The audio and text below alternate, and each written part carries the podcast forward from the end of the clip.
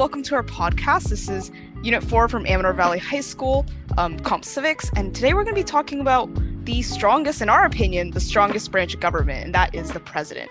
So I think the first place we need to start is Article two in the Constitution, because that's where all the yeah. power der- is derived from constitutionally. So I'll open up the floor to any of my unit members. Let's discuss Article two.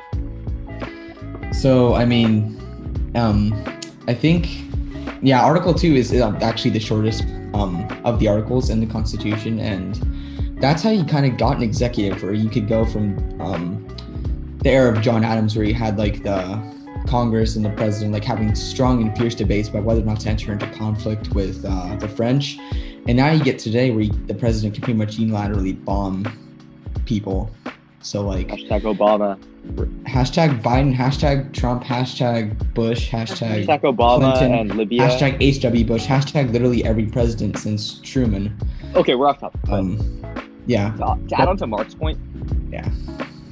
Uh, essentially, one of the things that was interesting about Article two was essentially they they they wanted it to be able to give it be able to react to a lot of crisis. They essentially saw it. So under uh, Hamilton, uh, in Federalist Number seventy, which is outlined sort of this energetic executive. So in the energetic executive, essentially it outlines how there should be these competent powers for the executive so they can respond to crisis and emergency. Because the founders, obviously, they gave the power to declare declare war to Congress because they wanted this deliberative nature. However, like when, when you're in war, you can't have, you know, one hundred members of Congress voting on some whether or not to send troops to this position. You need a commander-in-chief who can act sort of uh, re- act on his own accord to essentially address threats. So we kind of see how the executive has taken sort of this ability to respond to crisis, Uh, which is conflated by how Article two doesn't really have a lot of these enumerated powers like Article one has, which essentially gives a lot of power in general to the executive branch. Yeah, so within the Article two, um, a lot of the wording itself is just vague, and that's why the president has a lot of potential to be able to expand beyond what powers are given to the president in the Constitution, which isn't really many outlined powers. And that's why they have so much potential to grow. And that's why we've seen throughout the years, the presidential power has expanded beyond um, what it was at the beginning. So like uh, a couple of the clauses within the Constitution that are the vaguest are um, the uh, Article one or Article two, Section one, Clause one, which is like the very first part of Article two. And in that clause, um, the Constitution talks about executive power and how what what the power that is given to the executive branch is simply executive power, which hasn't actually been defined ever. So, um, yeah. So yeah, to expand on that, you see, like, um, whoa, whoa. sorry, Grace, but uh, Article One, um, you have the same vesting clause that you see in Article Two, where they say um, the the legislative powers are vested in the Congress. Um, But after that, after that, you get a long list of things that they can't do. You get, oh, Congress can't do this. Article one, Section eight, Section eight of Article one. Article yeah. one, Section eight. I don't feel like it's Article, no, Section nine, but okay. Yeah. So anyway, yeah. So there are a lot of strict limitations placed on what Congress can do, and there are a lot of strict guidelines on what Congress cannot do. No such text exists in Article two. If you want to pull it up right now, you can. And it basically just says what the president is. It does not say the president cannot do this. The president can't ignore a treaty that says you can't torture people. And lo and behold, you have presidents um, who basically ignored treaties and decided to um, torture people. So, um, and that was basically under the unitary executive theory. Um, and if any of my unit mates want to expand on that idea, which is based on Article two. Yeah, we see in Article, in addition, I think there's one special part of Article two where we definitely see the growth of presidential power from such a vague Article two. So specifically, I'm thinking about the Take Care Clause and Article two, Section three, Clause oh, yeah. one. Basically just says something along the lines is the president can take care that all the laws are faithfully executed. That's pretty vague. It doesn't really necessarily mean anything, to be honest. But what has this clause, or what powers have been derived from this clause? We see the most common being the executive order. So the president basically has power to enact certain things with that are kind of legislative. Um, for example, um, President Biden did an executive order to undo or to re-enter us back into the Paris Climate Accords. And that's very much like legislative power, but he was able to do that through the executive order. So it all came from the Take Care Clause, which was pretty vague, but it's given the president a lot of power.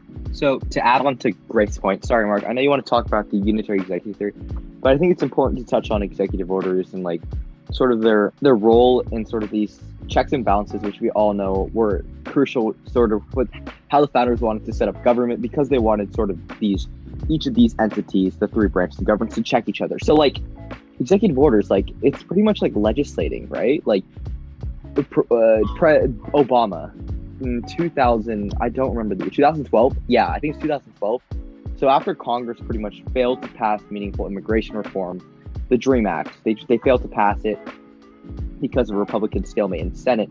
President Obama's like, "I here's DACA," which technically is questionable. The Supreme Court upheld its constitutionality, but essentially, the, the executive has been able to just ignore Congress because he used the executive orders, which stem from Article two and how it's really vague. So executive orders kind of, and in general, just the vagueness of Article two have sort of messed up the balance of checks and balances. I would personally argue, I don't know how my unimates feel about that position in general.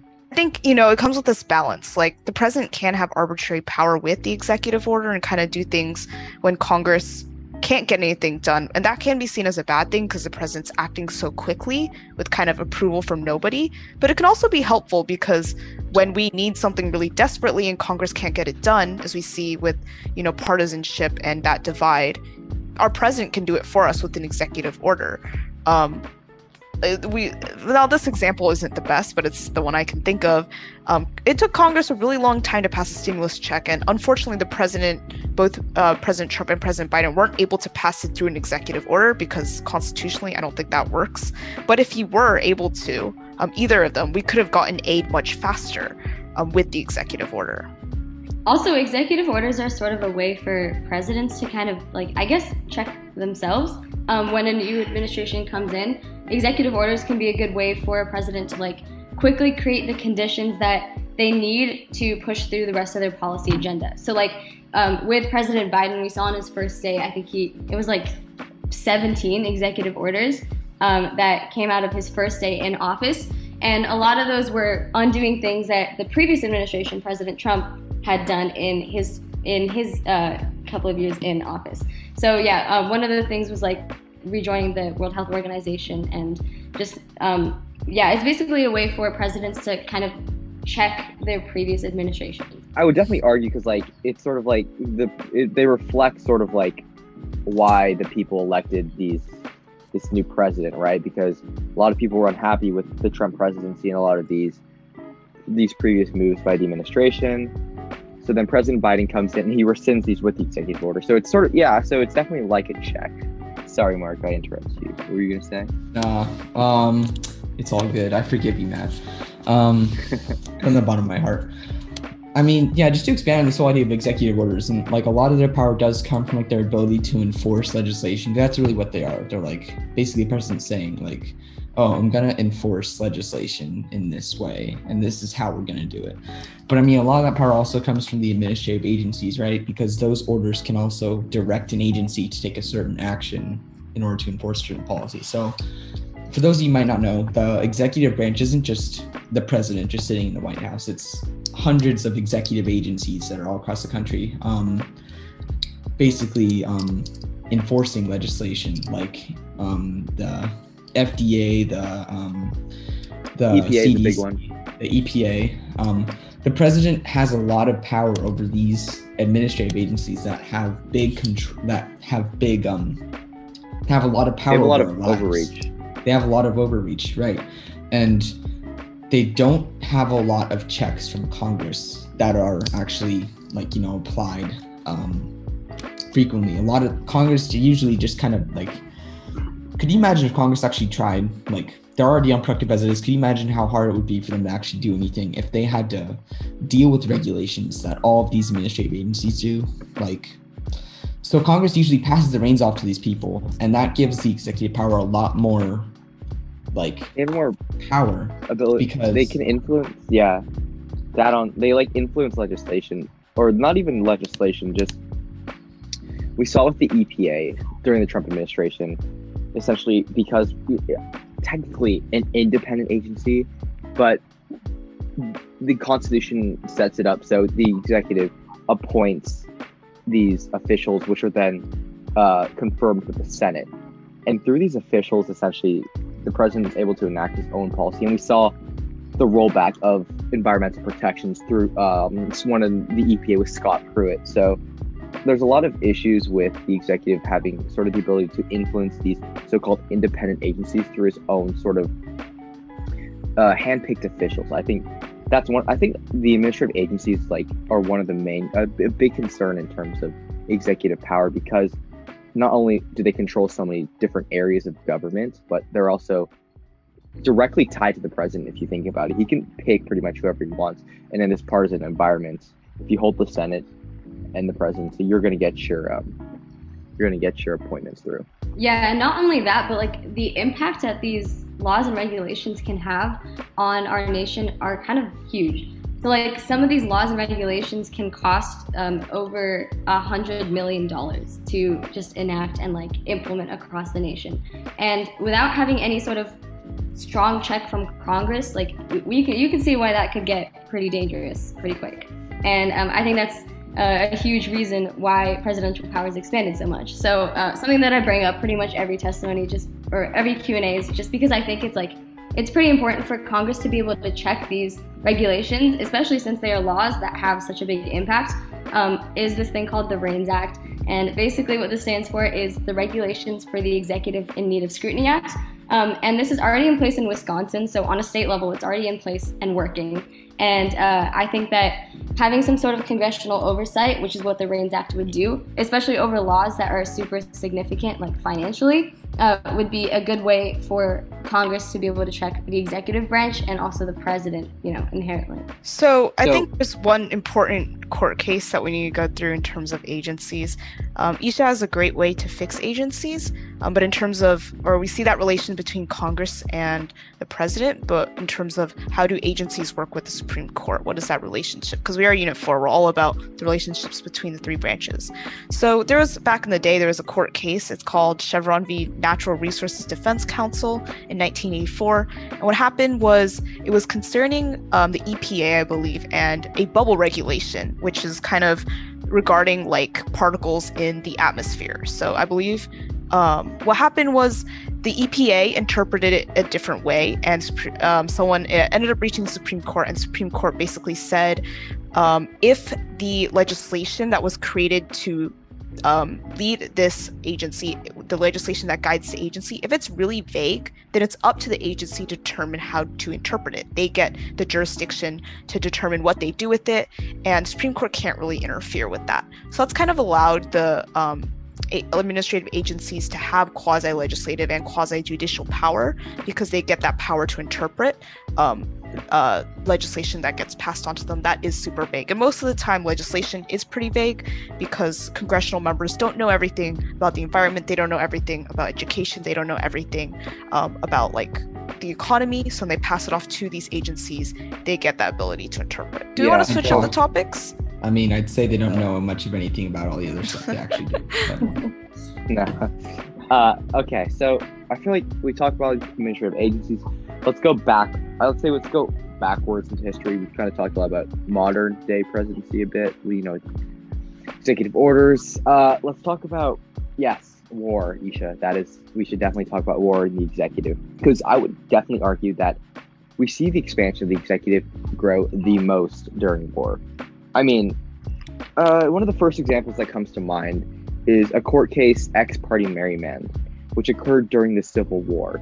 So essentially, during the Civil War, um, President Lincoln, because at the time there was so, there was this, the Civil War was a, a very impactful conflict in which there was a lot of uh, violence going on, and essentially President Lincoln suspended the writ of habeas corpus. Basically, this is a power actually enumerated to Congress, not the executive branch. You guys remember? I don't remember. What is the clause again? I think it's Article one, Section nine, Clause two. Um. So essentially, this is this is enumerated to Congress. However, because the executive or pre- uh, President Lincoln was like, Congress isn't in session. It's, we're in the middle of a war. We need swift action in order to essentially preserve the Union. So he essentially goes out and suspends the writ of habeas corpus. So after this, uh, Chief Justice Roger Taney rules this is unconstitutional. I think a, a major thing, like, so it was unconstitutional, and then Lincoln's like, okay, I'm still going to do it. So we see also, like, the power dynamic between the Supreme Court and the executive. The Supreme Court needs the executive to enforce its rulings, and the executive isn't going to just essentially bow down to the judicial power, especially in times of war, which I think is important here. So I think the main thing to take away from ex parte Merryman is how during times of war, the executive really has sort of this leeway to essentially do a lot of constitutionally dubious actions that are oftentimes necessary just because war is such a serious issue. And I think this continues throughout history. I don't know if somebody else wants to add in or bring up another sort of situation. I think that's definitely an idea we see a lot, even in philosophy too. Um, if we turn to Locke in chapter fourteen of Prerogative, he says that during times of crisis, especially like war, the executive should have more power and even um, take power from the legislative. Just because the executive can act unilaterally and act by pretty much by himself because they are the only person within that branch. So when war comes around or an emergency comes around and we need those swift decisions to be made right away, it's much easier for the executive. And that kind of goes back to the unitary executive theory that Mark was talking about earlier. Yeah, but I guess the main issue is how, like, how far can the president, you know, take it within war powers? And like, we've seen that since Um, the pres- Congress hasn't actually declared war since World War Two. And since then, we've engaged in a whole bunch of conflicts, right? So it's like all of these are being initiated, you know, by the executive branch, uh, pretty much. So um, there's been a lot of like attempts by Congress to try and rein in the president in terms of the war acts. And we've seen this with the War Powers Resolution Act of nineteen seventy-three. Uh, but uh, if someone wants to talk about why this actually hasn't worked, uh, we can see that, you know, the president's powers within war has largely remained like unrestrained. We're actually kind of in a I unique think- situation today um, where we're actually seeing some Democratic senators saying like, um, like talking about maybe reining in war powers, maybe um, repealing the um, the A U M F that was passed in two thousand two that basically gave the president unilateral authority to act in the Middle East.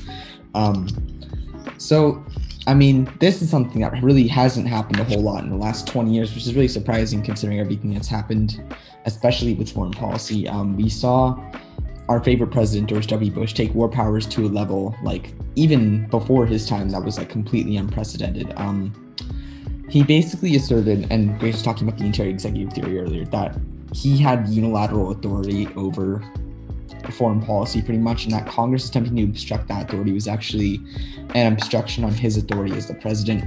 And um, I guess the one example of legislation I can point to is this act in two thousand five that basically said the president cannot torture people. They cannot torture anyone, whether or not they're uh, soldiers or enemy combatants, as the Bush administration liked to call them. And they said no torture. And then Bush said, okay, I'll sign this act. But then afterwards, he wrote a signing statement, attached it to the legislation. He said, I will not enforce this if it impedes on my constitutional authority as the president to secure, to ensure national security. So he basically said, um, if I'm, if it if it's needed to protect the nation, I am going to, um, I'm going to just do it. So, um, this kind of attitude that kind of just ignores Congress and just gives all this power to the president to act in foreign policy has just given, made a president that even the founding fathers like Alexander Hamilton, who envisioned this big, powerful presidency, even they probably would have hesitated at the amount of power that the president wields today, especially in war. So I think we have to go back to the War Powers Resolution because we kind of just glazed over it. It's a pretty important um, thing within the purview of the executive. So the War Powers Resolution of nineteen seventy-three was passed after the Vietnam War, where essentially the public, it was the conflict, they were like, so, okay, during the Vietnam War, Congress didn't actually declare war against Vietnam. So essentially the executive, just by being able to control the armed forces, their troop deployments and such, is able to carry out the Vietnam War without Congress and essentially without sort of the consent of the people, essentially.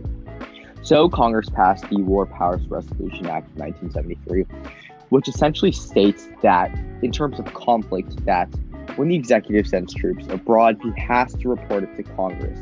So one of the main things about the War Powers Resolution in terms of the reporting, or so, let me clarify. So he has to report to Congress within forty-eight hours that he is sending troops to this location. And then if he doesn't gain approval from Congress, then they have to be rescinded after, is it thirty or sixty days? I think it's thirty days. Or thirty, sixty, thirty. I've heard everything, but they are really rusty. Who cares? They don't, yeah, they don't so, listen to that. So essentially, one of the main things that is interesting, it actually gave the president more power, which is kind of kind of ironic just because it was meant to check the executive, because Congress, this one word, hostilities, they have to report these reporting and sort of these uh, rescinding back these troops has to be, can only be done if the president is sending troops into hostilities. And that's a vague word, and the executive benefits a lot from vague wording. So I'll give an example. So in two thousand Libya, two thousand, eh, twenty eleven, President Obama was like, okay, Libya, you know what? I don't like you, Libya. I'm sending troops to Libya. I'm sending airstrikes to Libya. That was his exact but I'm not gonna re- That was his exact reasoning. He was like, I'm not going to report it because it's not hostilities. I'm not sending anybody into hostilities. President Obama airstriked or bombed one hundred targets and said, he wasn't in hostilities.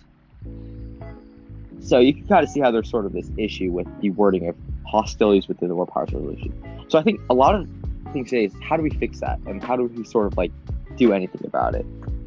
Yeah, so one of the ways that, you know, we've discovered, uh, well, not we've discovered, but we've um, agreed with a law professor who created this is uh, law, Yale law professor Una Hathaway. Um, so basically she created uh, an idea of how to fix the War Powers Resolution Act by defining the word hostility and making it way more specific than what it is now. Because as Matt said, you know, the word hostilities is so vague that presidents are able to bypass that word and then not be subject to any of the regulations within the War Powers Resolution Act, which just makes the whole thing, you know, not working. Uh, not, yeah, makes it not work. So um, basically, one way that we could fix this, uh, as Una Hathaway says, is to define the word hostilities and make it more specific to be like armed conflict or, you know, like war, you know, more specific. Yeah. Uh, and- well, I mean, I, I totally agree with you, but I mean, I guess um, the main point we can kind of get from all this is that there are a lot of things you could do. You could change words, you can make things more specific to limit executive power. But the end, at the end of the day, the executive, the executive branch is really like, um, they're really, um, they're really creative in trying to expand their power. Um, the executive branch is always going to be like that because you have one one person at the head of it, and they're it is in their self-interest to expand their power in order to take more unilateral action. So, I mean, this is something that we're going to keep on seeing throughout American history. Um, it's something that we have seen for um, all of American history, that the executive is just going to keep expanding its power upon this vague um, article. So Congress is going to have, and the people are going to continue have to continue to demand that executive power is checked if they believe that that's in their interest. Otherwise, um, I only see happen. executive. Yeah, I only personally, I'm a cynic. I only see executive power expanding more into the future. Um, but I mean, if any of my unit mates are optimists, like episode two, we have to, we're all cynics. You'll have to find out next time. Thank you guys for joining us today. That was our first episode of this podcast regarding the expansion of presidential power. And this is a the really, executive. really spicy executive branch.